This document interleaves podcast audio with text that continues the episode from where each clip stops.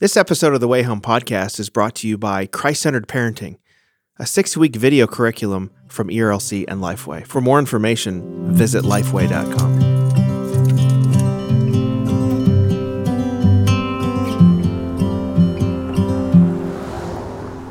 How should Christians think biblically and engage the world around us?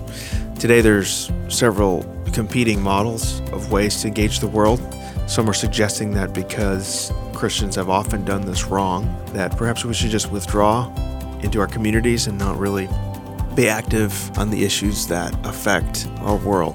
Other people have suggested that we need to return to the glory days of a time in America when things seem to be perfect and rosy. And then there's just other competing ways to engage the world. Well, today on the podcast, I have my friend John Stonestreet, who's president of the Colson Center.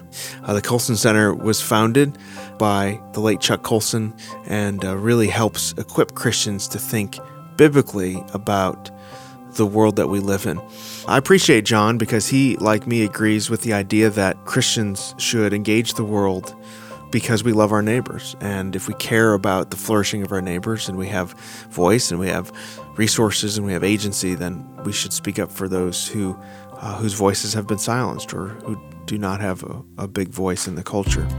But John comes and helps us uh, think through what that means, how Christians can avoid the kind of political tribalism that has us choosing between issues on the left and issues on the right, and really talks about his important book, A Practical Guide to Culture, and how families and churches and communities can really live on mission for God in this world. I think you'll really enjoy this conversation with John Stonestreet.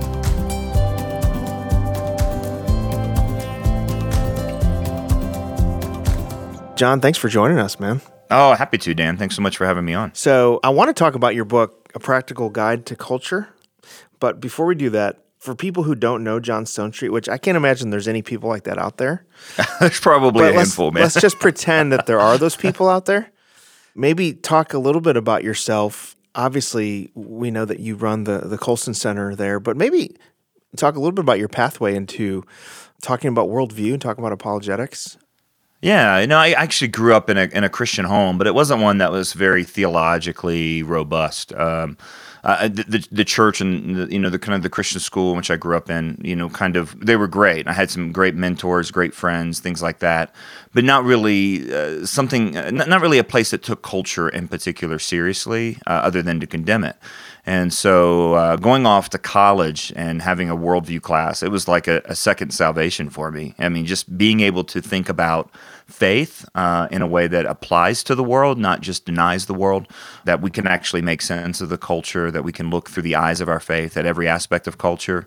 Uh, you know, that was just a big part of my um, uh, of discipleship for me.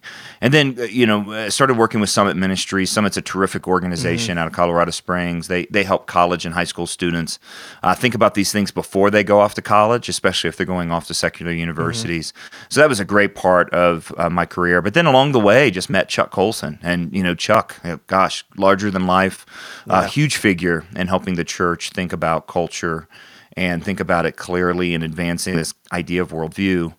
And uh, so, really, about two years before he passed away, I uh, came on board with the Colson Center. Uh, and then uh, when he passed away, took over Breakpoint with uh, Eric Metaxas. And then since then, uh, the Colson Center has become a separate organization from Prison Fellowship. Uh, and the most important thing, Dan, which we're all interested in, uh, is uh, I am a husband uh, of Sarah. We've been married 15 years, mm. and uh, four kids. So we're uh, we're doing our part, man. Four kids. We have a lot in common. I've also been married 15 years, and I also have four children. So is that right? Yeah. Do you have a surprise like after 15? Because that's what happened to us. We had yeah. three daughters, 12, 10, and 8, who prayed for six years for a little brother. And, last year, God like yeah. answered their prayer. So we that's, have a little brother out of nowhere. Cool. That's pretty cool. It is pretty cool. Yeah. So you got to spend time with Chuck Colson up close. You know, I heard right. um, Michael Gerson say recently that Colson might be one of the greatest social reformers of the 20th century. You know, mm-hmm. just in in the way that he really made the church care about people in prison, and mm-hmm. and and not just that, but really was a helped us really think about worldview and think about ideas. Well, that's really his journey. I mean, you know, obviously he was part of the Nixon administration, um, got caught up in Watergate stuff, came to Christ before it really heated up, but then uh, went right to prison. And basically, that was his discipleship was in prison, and came out and started prison fellowship. Um, and, and just he did. He just really he just really cared for those who were incarcerated. And this was at the same time that the prison population in the United States was exploding, uh, you know, for all kinds of reasons. But along the way, too, he started to ask a question not just how can I start more and more Bible studies in prisons and help more and more children at Christmas time of, of those who are incarcerated.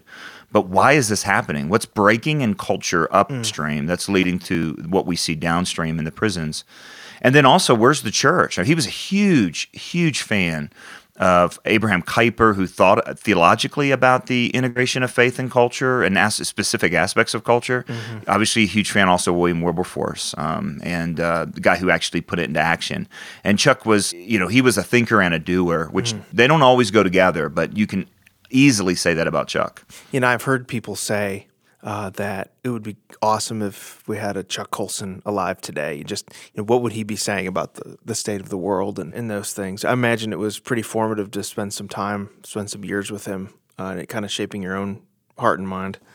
Well, it was, and you know, it's it's. I, I, get no shortage of emails from people who are quite certain what Chuck would say today, and who sure. are quite who are quite certain what I think Chuck would would say today isn't right, um, and especially in the political space. But he, here's something I think at least instructive for us, Dan, is that the last major project he did was on on ethics, uh, virtue, mm. and character. Um, he was a, a, big believer, having been in the White House, that you can have great hmm. ideas, I, and those ideas and policies really matter. Um, but character matters too, mm. and character matters on our side and on their side, uh, mm-hmm. quote unquote.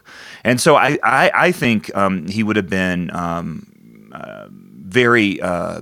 Vocal about what's happening uh, in, in, the political space. Uh, he would have been calling people to consistency and integrity, um, and so that, that that's my take. We've written about that on Breakpoint a couple times, uh, especially you know after the election um, and and also before the election when you know the, we had the two candidates that we we had. Uh, Chuck often quoted Alexander Solzhenitsyn's speech at Harvard, uh, the graduation speech, in which he said that the mark of a decaying society uh, is, is, well, several things he listed, but one of those was a lack of great statesmen. And I, I think Chuck would have pointed to that and said, look, you got to vote, you got to do what you got to do.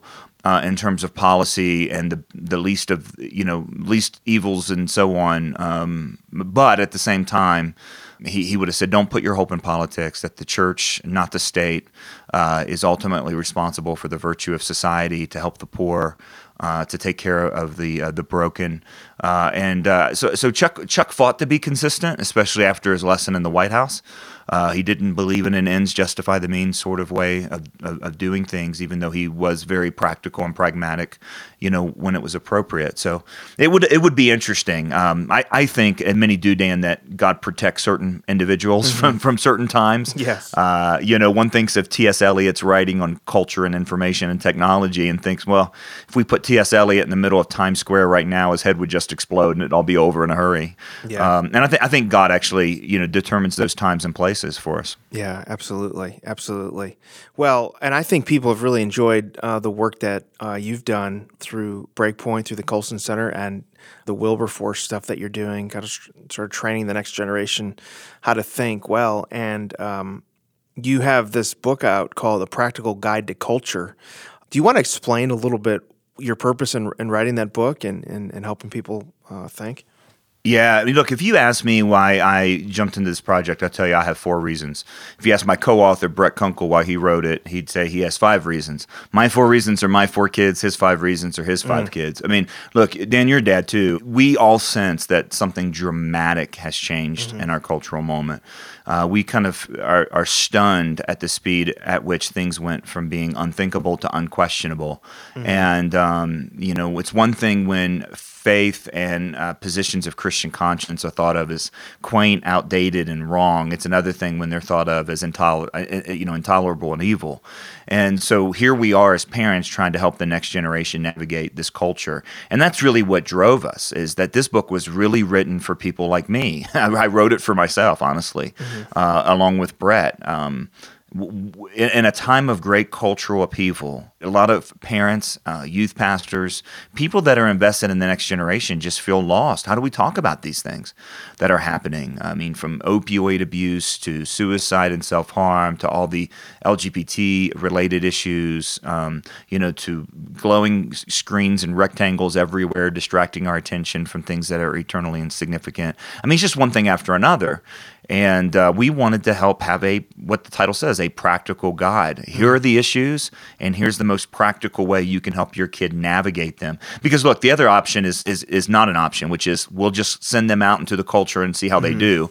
Uh, in this particular cultural moment that's as bad you know th- that's just not an option for people of faith. Yeah and it, it does seem you know as a parent i'm more acutely aware of this that just of the need to be to bring back an old theological term, but we need to be catechizing our children, right? Um, and as parents, uh, teaching them, you know, what what the Bible says, uh, how to think about various issues that they're going to face in the culture, and just give them that solid foundation.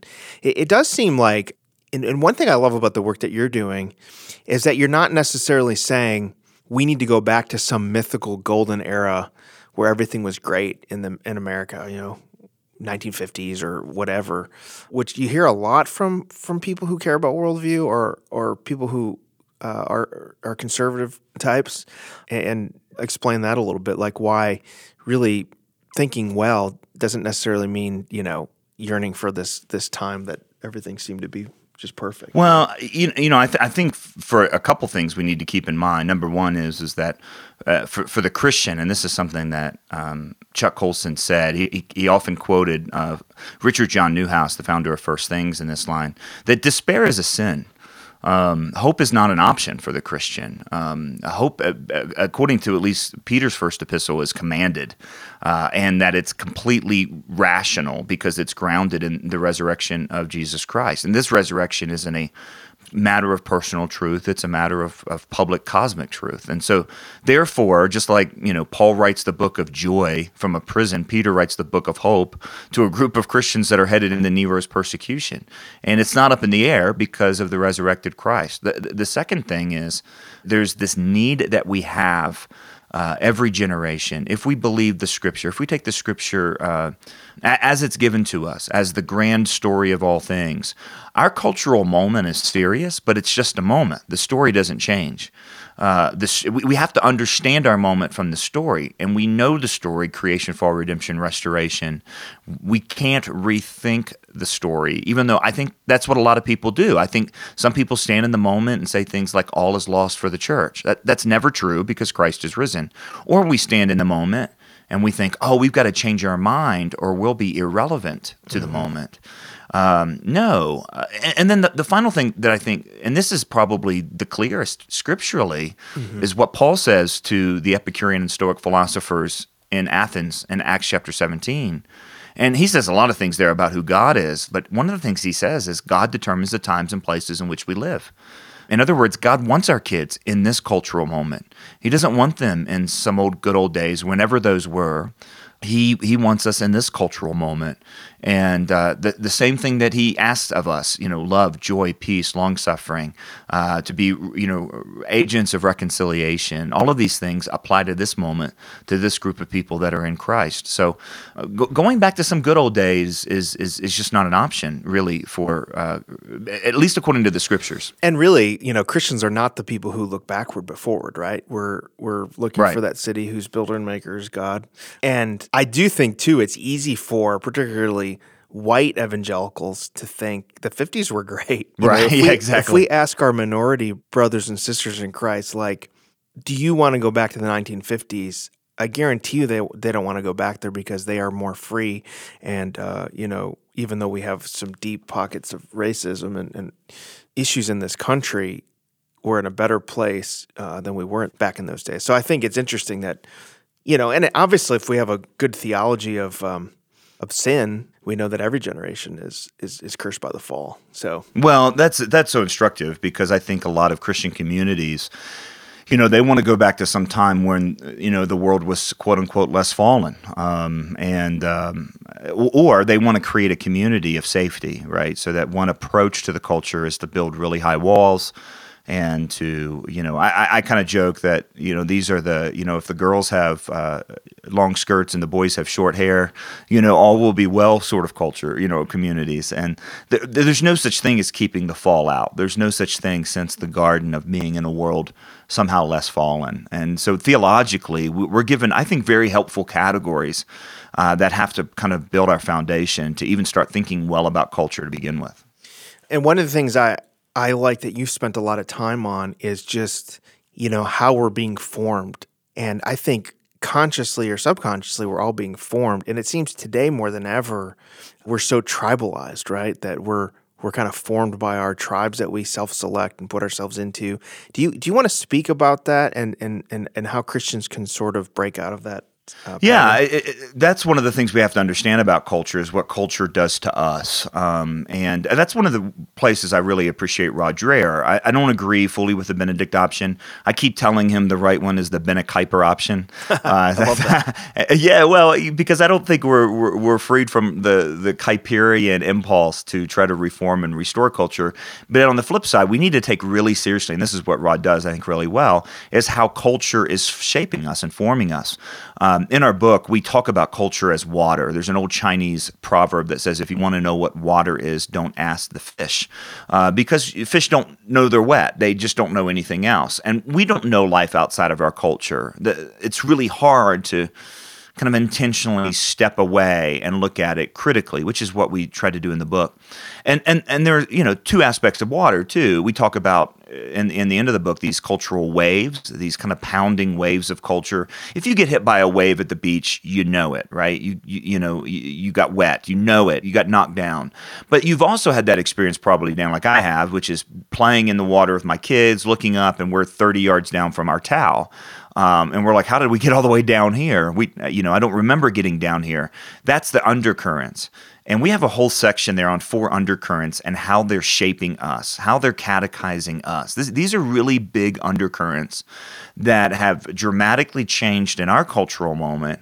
And, uh, you know, one, for example, is just the mass amount of information and how that affects our understanding of what it means to, to learn and to know.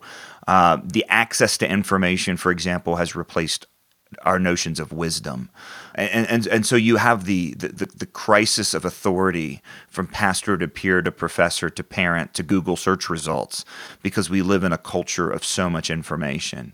Uh, we also just have distraction, glowing rectangles everywhere. Uh, Neil Postman, who wrote Amusing Ourselves to Death, he's another one of those guys I think God has spared. You know, if he landed in today's culture, he wouldn't know what to do.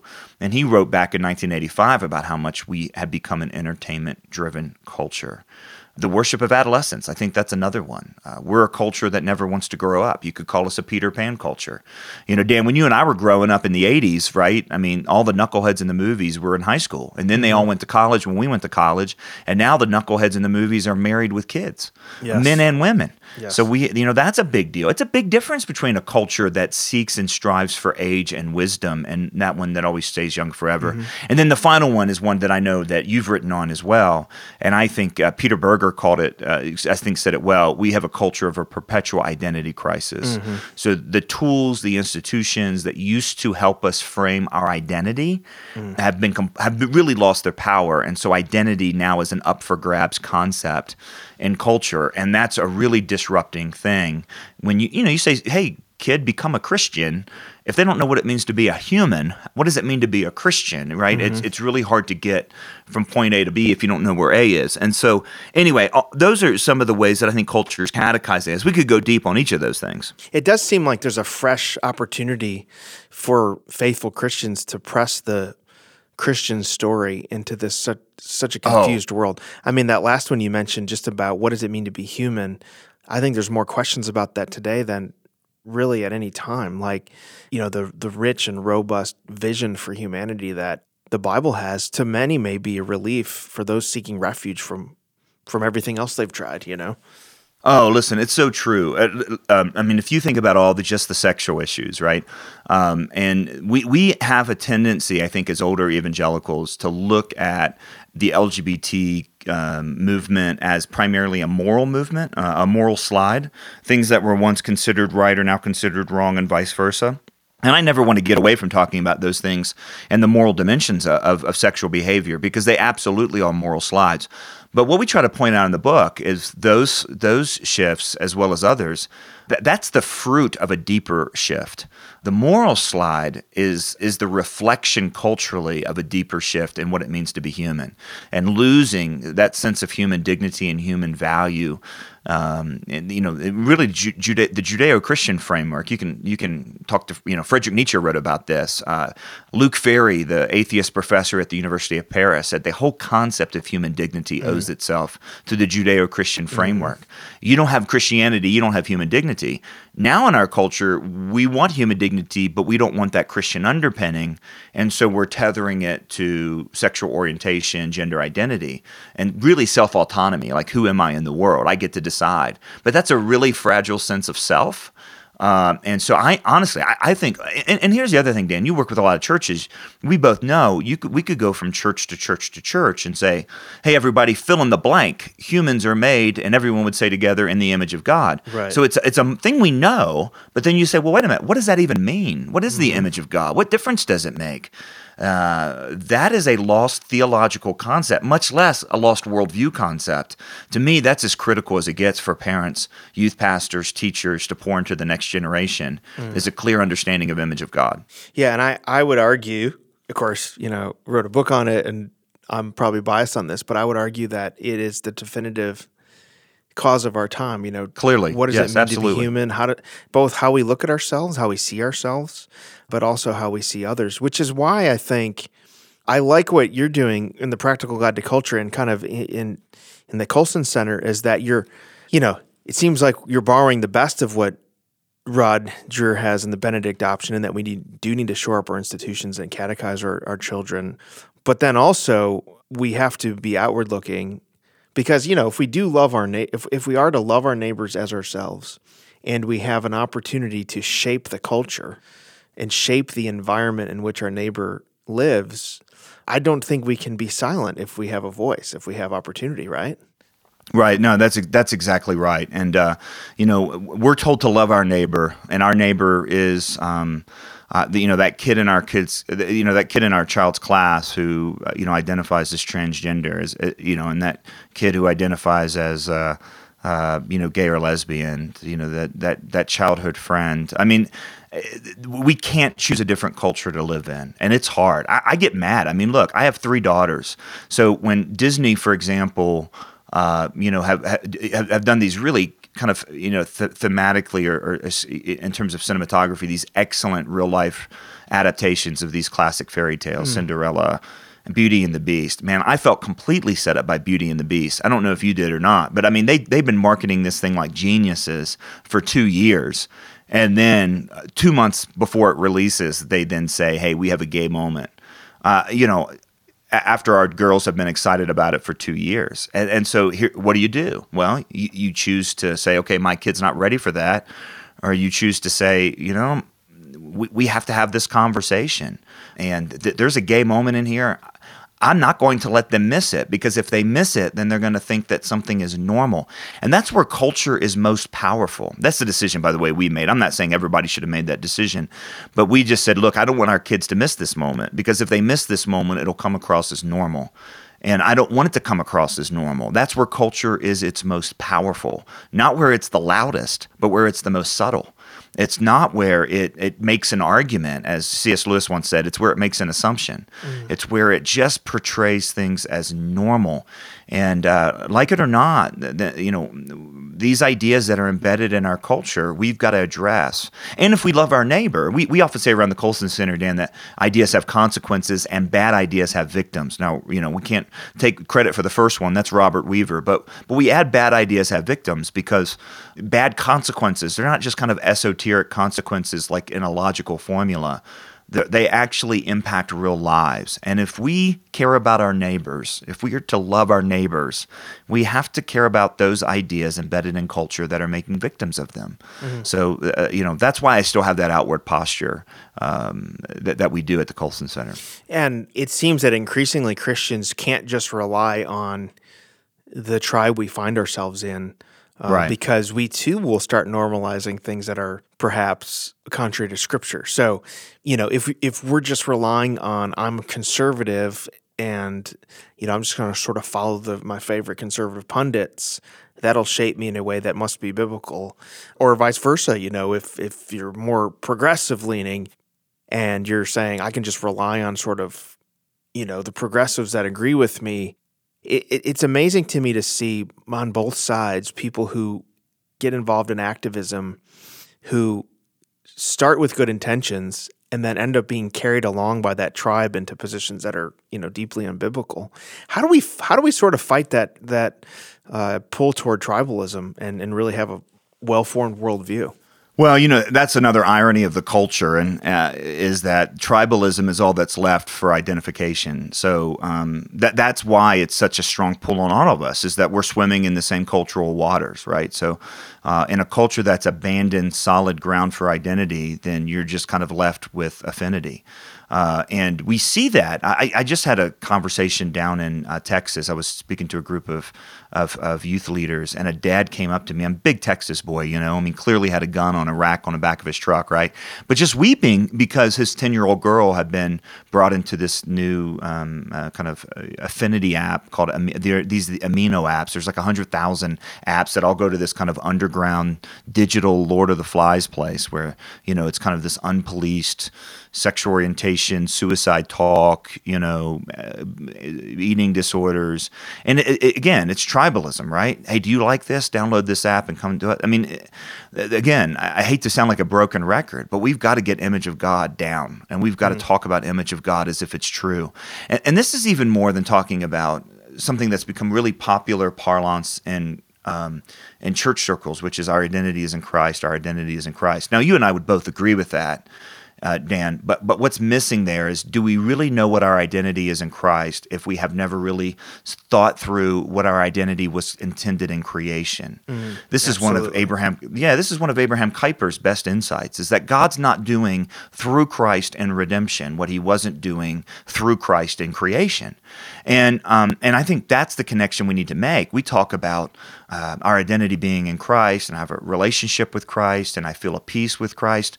And then we pick up a Christian magazine that talks about you know Christian women becoming surrogates for others because they feel a peace about it. Suddenly, they clearly missed what God intended in the garden for sex marriage. Uh, You see what I mean? So they're they're jumping ahead to this kind of understanding of who they are in the image of Christ without realizing that our bodies matter, who we are matter because of what God intended for us in creation. We, we've got to we've got to lay some of this theological groundwork uh, first of all.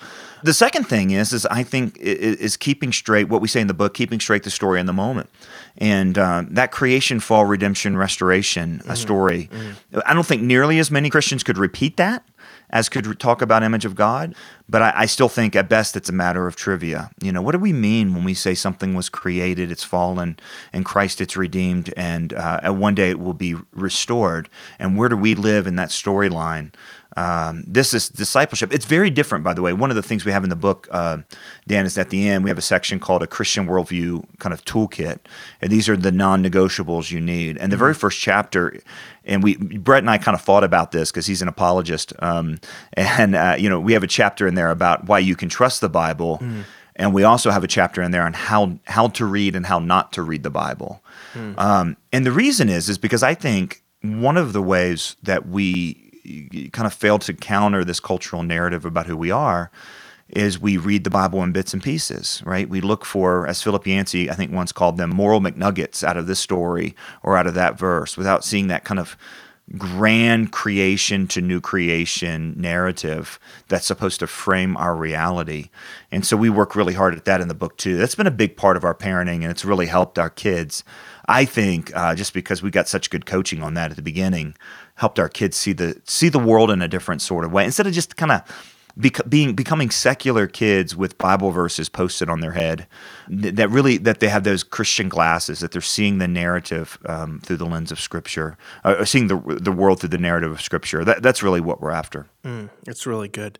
I want to just close by asking you how you would specifically encourage parents to to really equip their kids to to live on mission for God in this in this age. And and maybe how you would encourage pastors to kind of equip the people of God to live on. Yeah. Well, I, I, think it's it's a great point. First of all, obviously, in addition to kind of getting the story down, getting image of God down, I think there are specific tools that we need. What we call in the book antidotes to the major undercurrents of our culture. So, if we live in a culture of way too much information, uh, discernment has to be a priority in discipleship. And this is actually what Paul prayed for the church at Philippi that their love would abound more and more in truth and in all discernment. There's a lot more on this in the book, and I don't want to go deep too deep on it, but I, I will say this. Um, teaching the truth is not necessarily the same as equipping and cultivating discernment. Um, discernment, I love the definition from a 19th century dictionary that we found. It's the ability to tell the difference between the true and the false and the genuine and the counterfeit and to prefer the true and the genuine over the false and the counterfeit.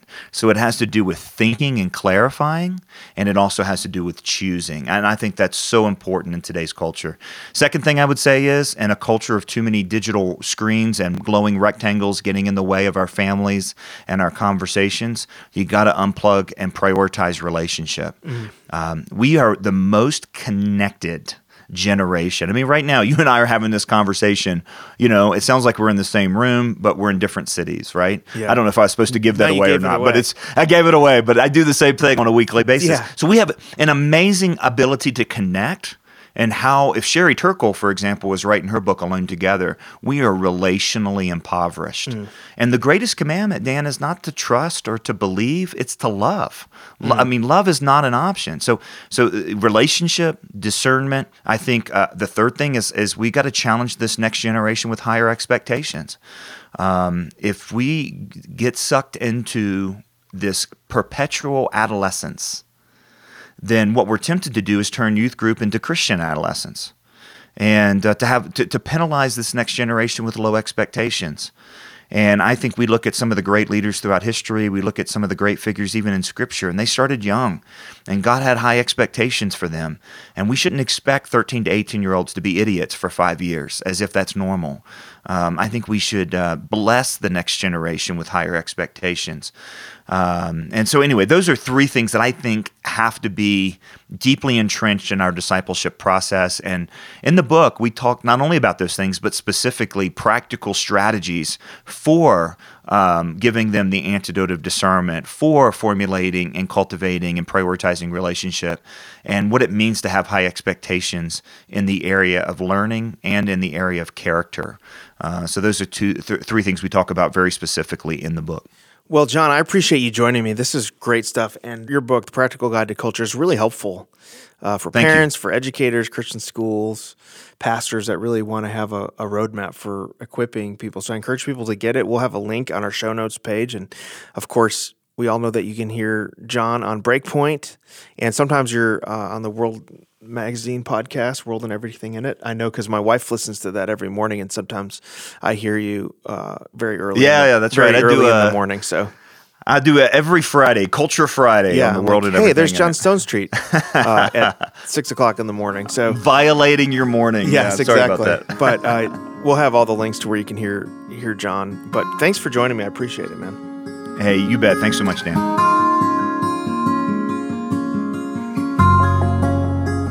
If you're a parent, as I am, undoubtedly you're facing questions about how to explain issues like sexuality and gender and technology and race and identity to your kids. It seems like the world in which we're raising our kids has gotten a little bit different than the world in which our parents raised us. How do we tackle these important questions and train up our kids to love Jesus and love the Word and to live on mission in their day? Well, the ERLC and Lifeway Christian Resources has teamed together to bring you Christ centered parenting. This is a unique six week video curriculum that is specifically designed to help parents, youth pastors, anyone in a position of influence over children to really help answer those difficult questions that our kids have. We brought together experts from around the country, including Bible teacher Jen Wilkin, Pastor Ray Ortlund, Dr. Russell Moore, Trillia Newbell, and many others to sit around a table and to really think through some of these difficult and important questions It also comes with a very comprehensive study guide that is age graded for each level of your child's development. So I encourage you to check out Christ centered parenting from ERLC and Lifeway. You can go to lifeway.com or your nearest Lifeway Christian store to purchase your copy today.